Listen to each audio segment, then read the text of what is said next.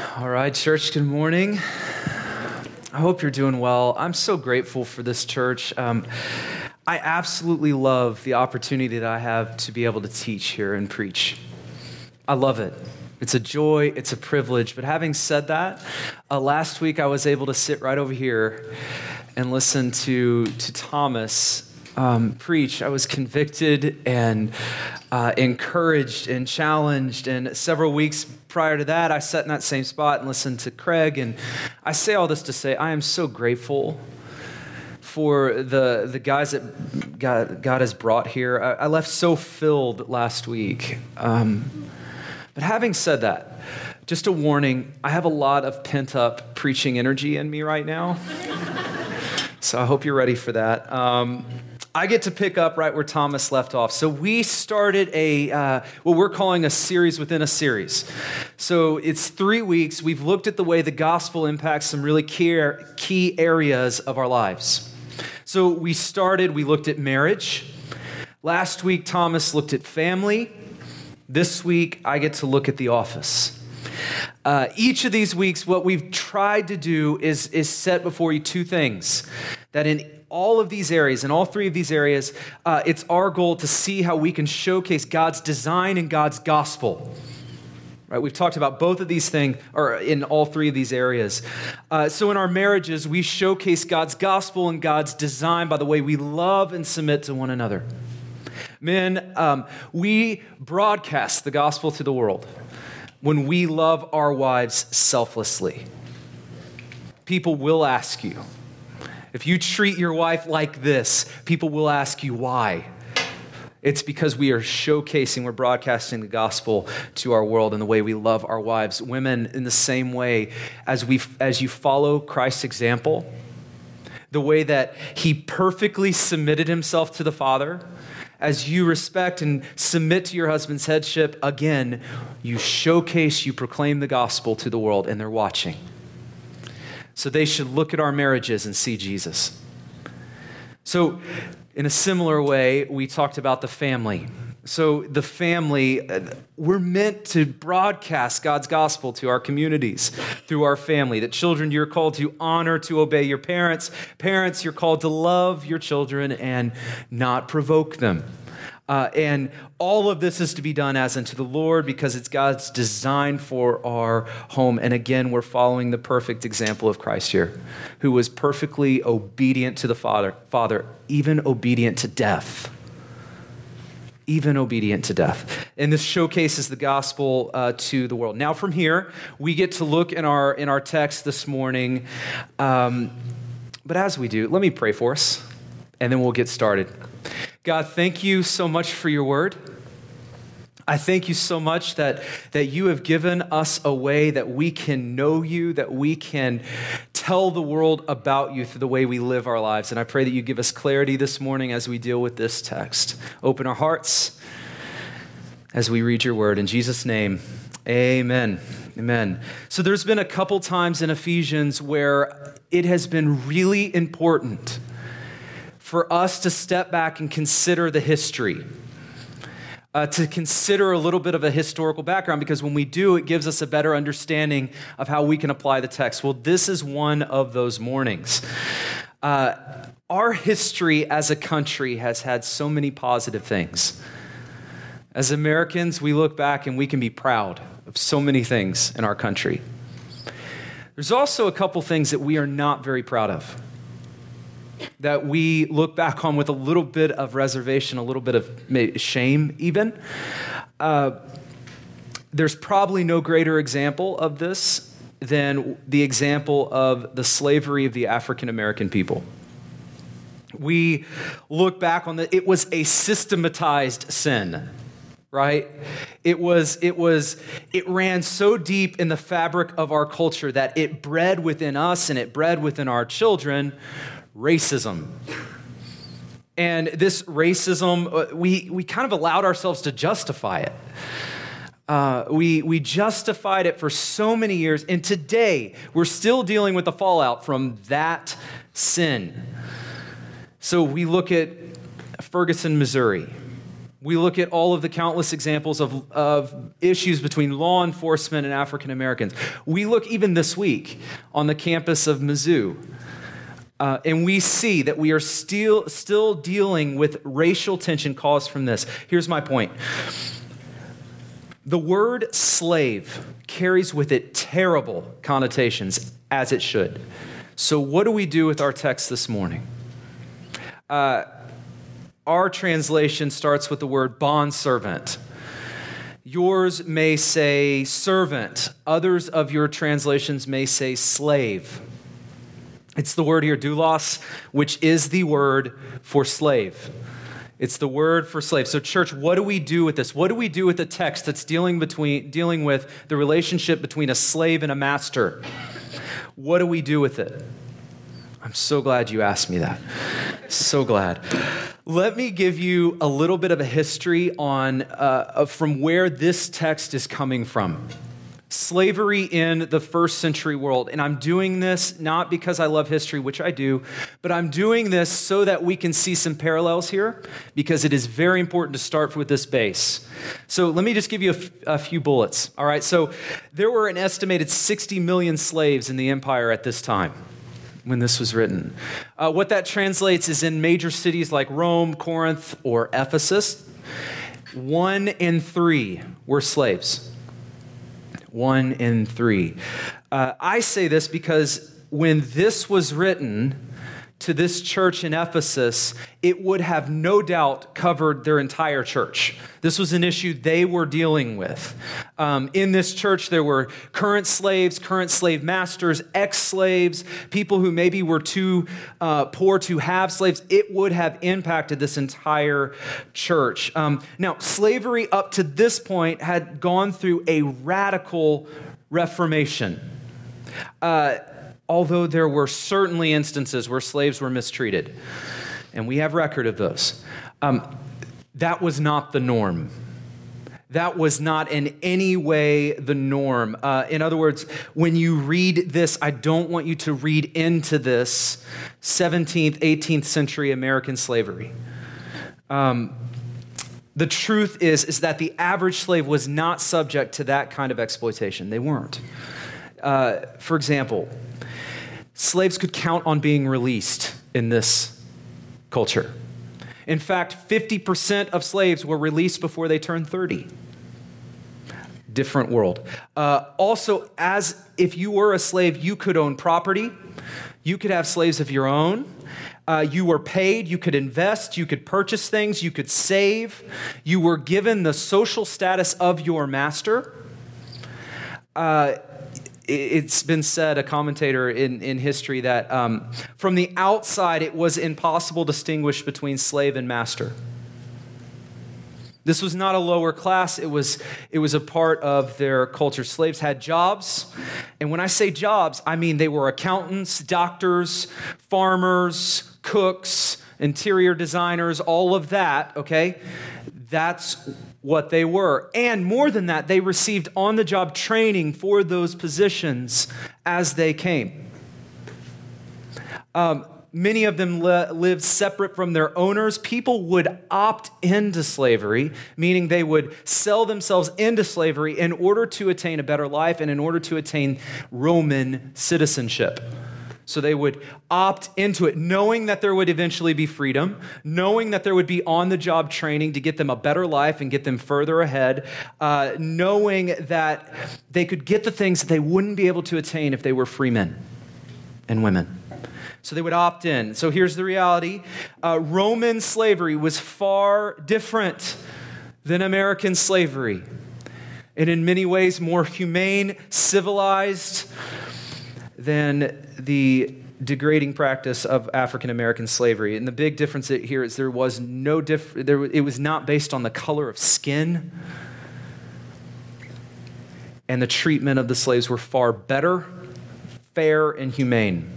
I say this because I want you to see something. There is a massive parallel here from this text to our lives today. Uh, how many are employed? How many are bosses? Or you manage people. Okay. The first century slave master relationship closely parallels closely parallels the relationship between employee and employer. Uh, virtually every teacher and commentator that you could pick up off the shelf will say the same thing that Ephesians 6, 5 through 9 can be applied to the work relationship and should be applied to the work relationship. So I want to submit to you this morning that not only will this text be applicable for us uh, as we consider our work relationships, but I believe it is critical and absolutely necessary and absolutely timely. That this is a morning that I believe God has something specific for us as a church. Um, and I want to make two more clarifications before we jump in. Okay? One, I don't know if you realize this, but your Bible does not condemn the practice of slavery. You won't find it. It does not condemn the practice of slavery. So, what do we do with that? Well, God has a plan. In our book today, the book of Ephesians, books like it, like um, uh, Philemon, uh, Galatians, um, they're written to show how the gospel can change your life and how you can live out and showcase the gospel in a culture that practices slavery. So it shows followers of Jesus how they can walk with Christ through this practice. It often gives guidelines. It shows ways that you can showcase and live out the gospel and protect against abuse. We're going to talk about that this morning. If you think about it, even the law of Moses, when God gave Moses the law and told his people, live like this, if you've noticed, a lot of those regulations and laws deal with slaves and masters. Um, God did not try to abolish slavery in the text. He didn't. Instead, he seeks to show us how to be, to honor him and to be light. I'll say it like this the Bible's focus has always been transformation of individuals who will then influence society not the other way around. It's never changed the society so it influences individuals. It's always changed the individual so that they impact the society. This is huge, and I want to give you an example of this. Uh, so, so many of us are, are concerned with our nation. I've heard this in so much of our conversations that we feel like we see things in, our, in America that we would like to see change. We see it going in a different direction. But hear me if you want to see America change, if you want to see our society change, it's not through government, it's not through policies. That will not change people's hearts. We know this is true, right? No, true change, true transformation comes as the gospel changed people and people then influence their communities and those changed communities then influence society that's the way the gospel works and it starts with us it's the plan of god say this he changes us in our culture in order to change our culture through us does that make sense? So he changes us in our culture in order to change our culture through us. That's the way God works. In the second clarification, really quickly, is that although God doesn't seek to abolish slavery through this, he does not and never has endorsed the abuse and evil practices of it through the history of our people. Um, I'm going to say something you, you know. Um, there is no place in the people for God, uh, of God for racism. There is no place in God's people for racism. Ever ever. Uh, as we've read even in Ephesians, we are equal in Christ. There is no slave, nor free male, nor female, Jew, Gentile. We are brothers and sisters. Racism is anti gospel. Now, with that as our foundation, I've done enough groundwork. Let's get into the text. And as we do, I want to seek to answer the simple question the question we've asked every week is how do we live out God's design and God's gospel in our culture? So let's look at this text. As we do, uh, let me see your hands again. Who's employed? All right, we're starting with you. All right, listen up. Bond servants, and in parentheses, let's just put right here employees. All right? Um, employees, obey your earthly masters. Again, let's imagine some parentheses there and put bosses, okay? So, employees, obey your earthly bosses with fear and trembling, with a sincere heart as you would Christ not by way of eye service as people pleasers, but as bondservants of Christ, doing the will of God from the heart, rendering service with a good will as to the Lord and not to man, knowing that whatever good anyone does, this he will receive back from the Lord, whether he is a bondservant or is free. So, We'll start here with employees, uh, those under earthly masters. Okay? Uh, there are three things that I want us to unpack here before we move on. Three things that I believe we need to see to live out God's design in our offices. And the first one is this respect. Respect. Uh, Paul says, Obey your earthly masters with what? With fear and trembling. That's weird. What does that mean? Does that mean that we that we tremble, that we cower in fear as our bosses walk in the room? Some of you say, Yes, that's exactly what I do. Hopefully not, right? I don't think that's the kind of fear that Paul's talking about here. Um, the truth is, Paul has used this word for fear before even in our text in Ephesians. So we see the same word in, let me show you what I mean, in 521. Just a few verses earlier, uh, Paul tells us uh, to submitting to one another out of reverence for Christ. Now, the term here that's translated reverence happens to be the same exact word for fear in Ephesians 6 5.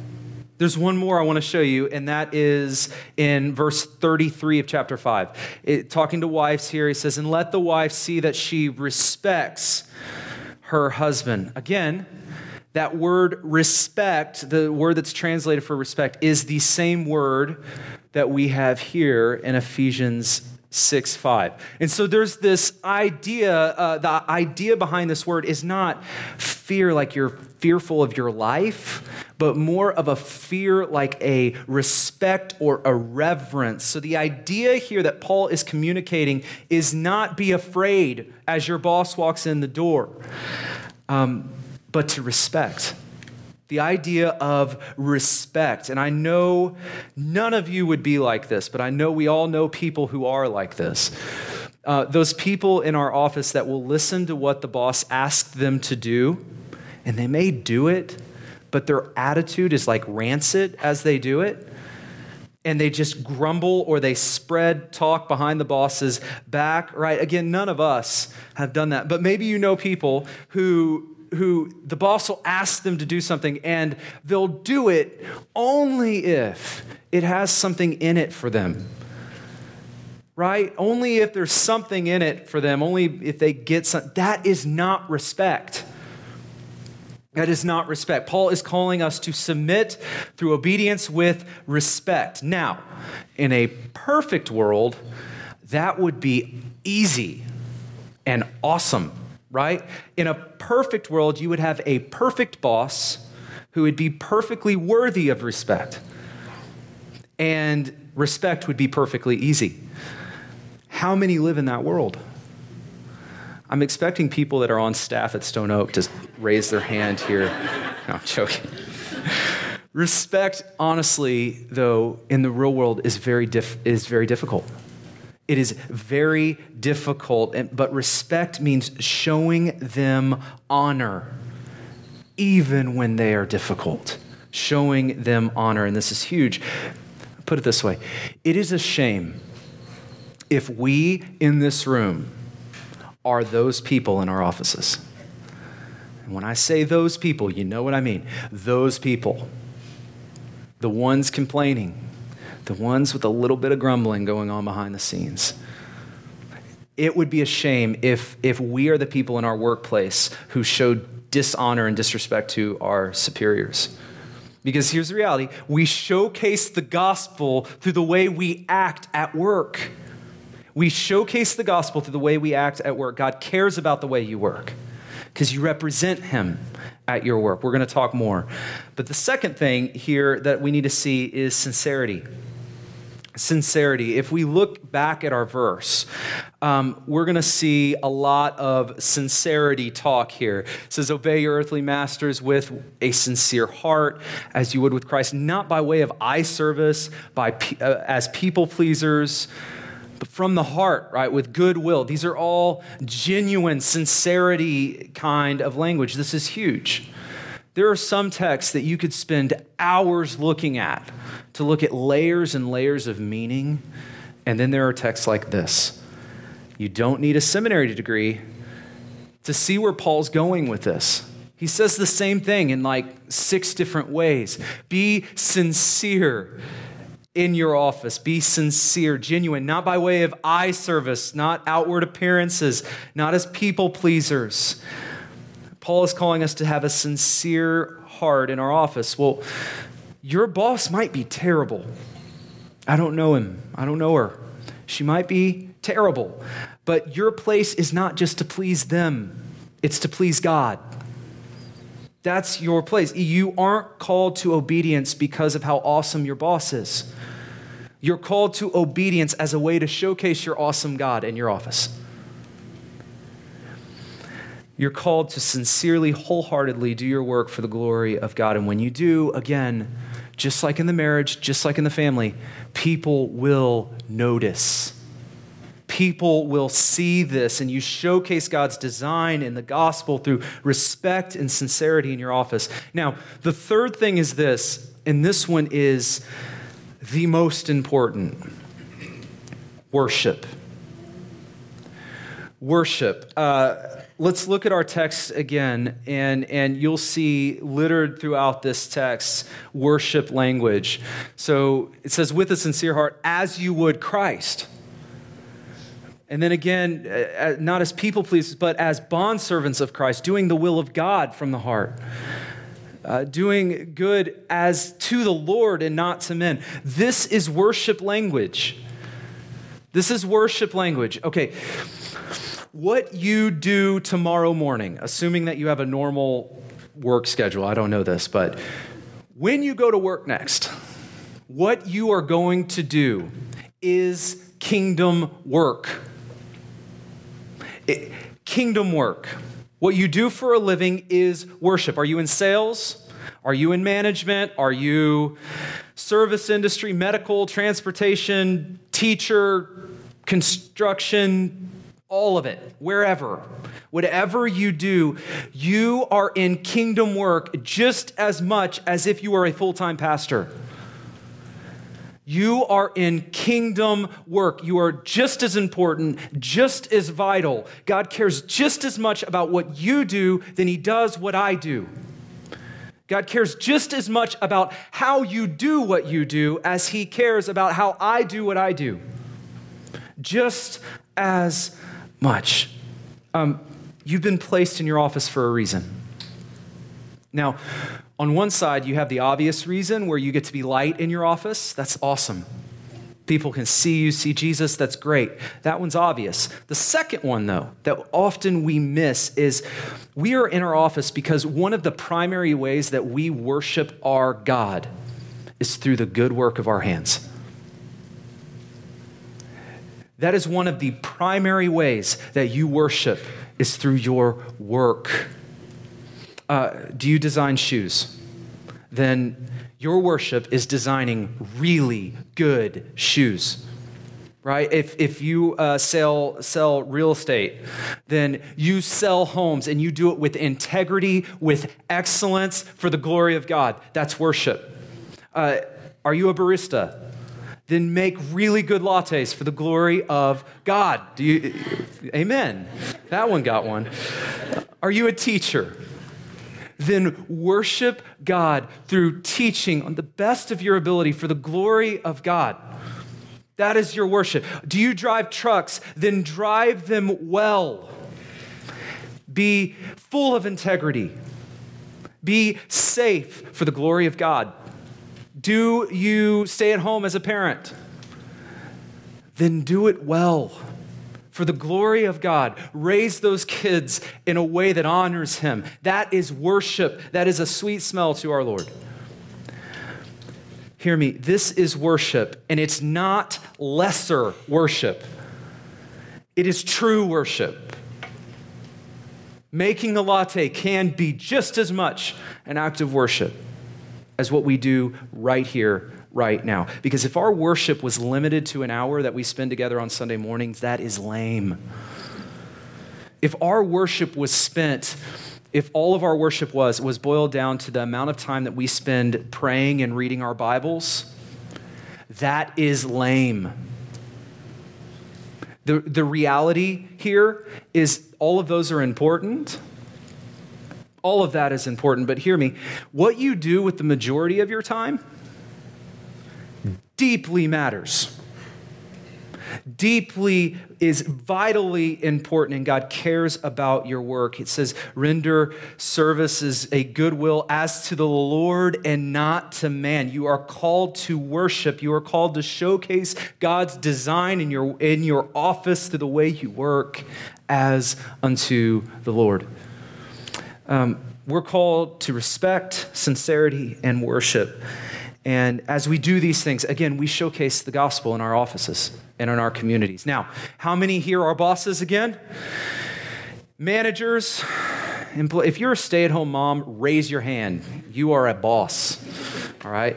Um, all right, let's move to you. Verse 9. Masters, do the same to them. Let's stop there. What are you called to do? You ready? The same thing. The same thing. So, meaning respect, right? That, that you respect those under you. You don't abuse them. You don't mistreat them, but you honor them and respect them, okay? Number two, sincerity, meaning you don't use them to benefit yourself, right? But you wholeheartedly, sincerely take care of them. Um, and worship, meaning that the way you work, the way you lead, the way you manage, the decisions that you make, that is worship respect, sincerity, and worship. But he doesn't end there for you.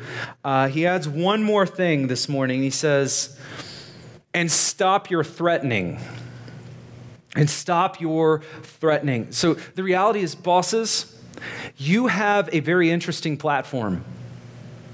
You have a platform, you have a position that gives you the freedom to abuse people. You can abuse people under you, and it's socially acceptable. You can abuse those under you. Can, you can domineer over them. You can threaten them. You can lord over them in fear. You can be that boss who everyone is terrified of. You can be that boss. Um, but Paul here says, leaders, bosses, this is not the way to showcase the gospel of Jesus. I mean, if you think about it, Jesus, who, although he was God, came and laid aside, didn't count equality with God a thing to be grasped, put it aside, emptied himself, right? Emptied himself, meaning he laid down his right and he humbled himself to the point of death on a cross. If you're a follower of Christ and you're also a leader of men, your example of what it means to be a leader is really clear. Is really clear. Humility humility. Uh, you don't lead out of fear, you lead out of love with humility. Um, and that showcases the gospel in your office. Uh, imagine the impact that, that we would see in our community if we conducted ourselves like that in our workplaces. It would transform our community. And now I love this last part of that scripture. It says, knowing that he who is both their master and yours is in heaven and that there is no partiality with him, meaning no matter who you are, what role you may have, we stand under one master. Together, side by side, under one master. And by the way, there's no partiality in him. None. There's no partiality. We are one in Christ. And so, over the past three weeks, we've seen that, that God cares about the way we live. He cares about the way we live out his gospel. He's called us to showcase the gospel in our marriages, in our families, in our offices, and he cares about the way you love your wife. He cares about the way you lead your family. He cares about the way that you go about your business. He cares. Um, why? Is it that you have to do these things in order to gain acceptance from Him? No. No, no. That's not it. It's, it's simply because this is the beautiful design for us. And, and when we walk out this design, we showcase, we broadcast, we proclaim the gospel to, our, to the world around us and to ourselves at the same time. We broadcast it. But hear me absolutely none of this matters. None, zero, none of this matters without Christ. And here's what I mean by that uh, we can't demonstrate the gospel if we've never seen it. Uh, we can't demonstrate God's design if you don't, if you've never seen the mystery of Christ. You cannot do it. If you leave here with a list of what to do and what not to do without knowing who Jesus is, I have failed. I have failed horribly. I have failed. Um, you can't demonstrate what you don't know, and you can't live out what you can't believe. It starts here. It starts here. It flows out of this. Jesus Christ came. He lived a perfect life. He was mocked, he was arrested, he was beaten, he was hung on a cross to die. He was hung on a cross to die. God in the flesh humbled himself to death.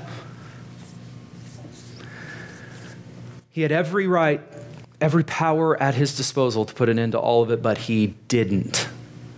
Instead, he chose to give himself. He chose, he suffered, he breathed his last. Um, why? Can you answer that question? Why? Why? Why did he do it? It's because of your sin. It's because of our shortcomings. Your mess earned for you eternal punishment and separation from God. And here's the truth God was not okay with that. God was not content with that because he loved you before you had the ability to love him back. Jesus on that cross took all of your filth, every bit of it. Past, present, future, he took it all. And it doesn't end there because not only did he take your mess and your filth, your sin, um, but hear me, he gave you his perfection. And this is hugely important because, church, what this means is that when God looks at you, he does not see sinner, addict, um, failure, screw up, uh, heathen. He doesn't see that, not anymore. Not anymore. When he looks at you now through Christ, he sees perfection. He sees perfection because not only was your punishment perfectly handled, but now through Christ, as God looks at you, he sees the perfection of Christ. It's not your perfection, it's his. But God sees that when he looks at you. You've been credited with perfection. And, church, this is the good news that you were chosen, adopted, redeemed, forgiven, right? That you were that you are a child of God, that you're loved by God perfectly forever through Christ, and that's the good news, but it gets even better than that because Jesus didn't stay on the cross. He didn't stay there. He, he didn't stay there. Instead, he was taken down. He was placed in a tomb, a real tomb. And for days, he lay there lifeless. Until that third day, when breath again, literal breath, entered his lungs blood began to pump, and he rose from death. Conquering death, hell, conquering the grave, and now through Christ we have an eternal hope. And, church, I'll put it like this this is not all there is. If this was all that there is, then we are to be pitied. But this is not all that there is. This is not all that there is. We will, through the work of Jesus, spend eternity with Christ. And not in a weird, floaty, spiritual way. Okay? Literally. Literally. As literal as our Savior's resurrection was, you will experience resurrection. Literal resurrection and you will spend eternity with Christ, everlasting hope in Christ. This is the good news, and this is the God, this is what really truly changes lives. That. That's it. That's what changes lives. And if you're, if you're here and you've never responded to the gospel, start here. Start now. We're going to pray in a moment. Start here, start now, but don't try to respond to godly living without first responding to God. That is a lose lose situation. Let me put it like this. Um, without Christ, we've been talking about slavery a lot. Um, let me put it like this you are a slave. Um, you were a slave. You were a slave to your passions, your sin, you just your flesh. And how many of you know what that kind of slavery feels like? We know what that feels like. You were a slave, but church, through Christ, you have been set free. Through Christ, there is freedom. It is for freedom that He set you free. So get this our master, our Lord Jesus, purchased us out of slavery, purchased us out of bondage, right? He purchased us out. In the ancient world, that we have numerous records, including even Deuteronomy 15, that shows there are um, slaves who were given freedom, and yet they chose to um, enter in the service of their master as free men and women. The term for that is the term that we see in our text, bondservant that these were free men, free women who chose to enter themselves into the service of their master. Church, you are a bondservant of Christ. You are a bondservant of Christ in that you have been given freedom, and now in freedom, you step into the joy of your master's house. Um, Paul refers to himself as a bondservant from my count, there's probably more 15 times. Uh, the New Testament refers to us, the church, as bondservants, from my count, 22 times. Why on earth is the New Testament so set on this language? Um, because you have been set free. And now, in freedom, you're able to step into the joy of your master's house.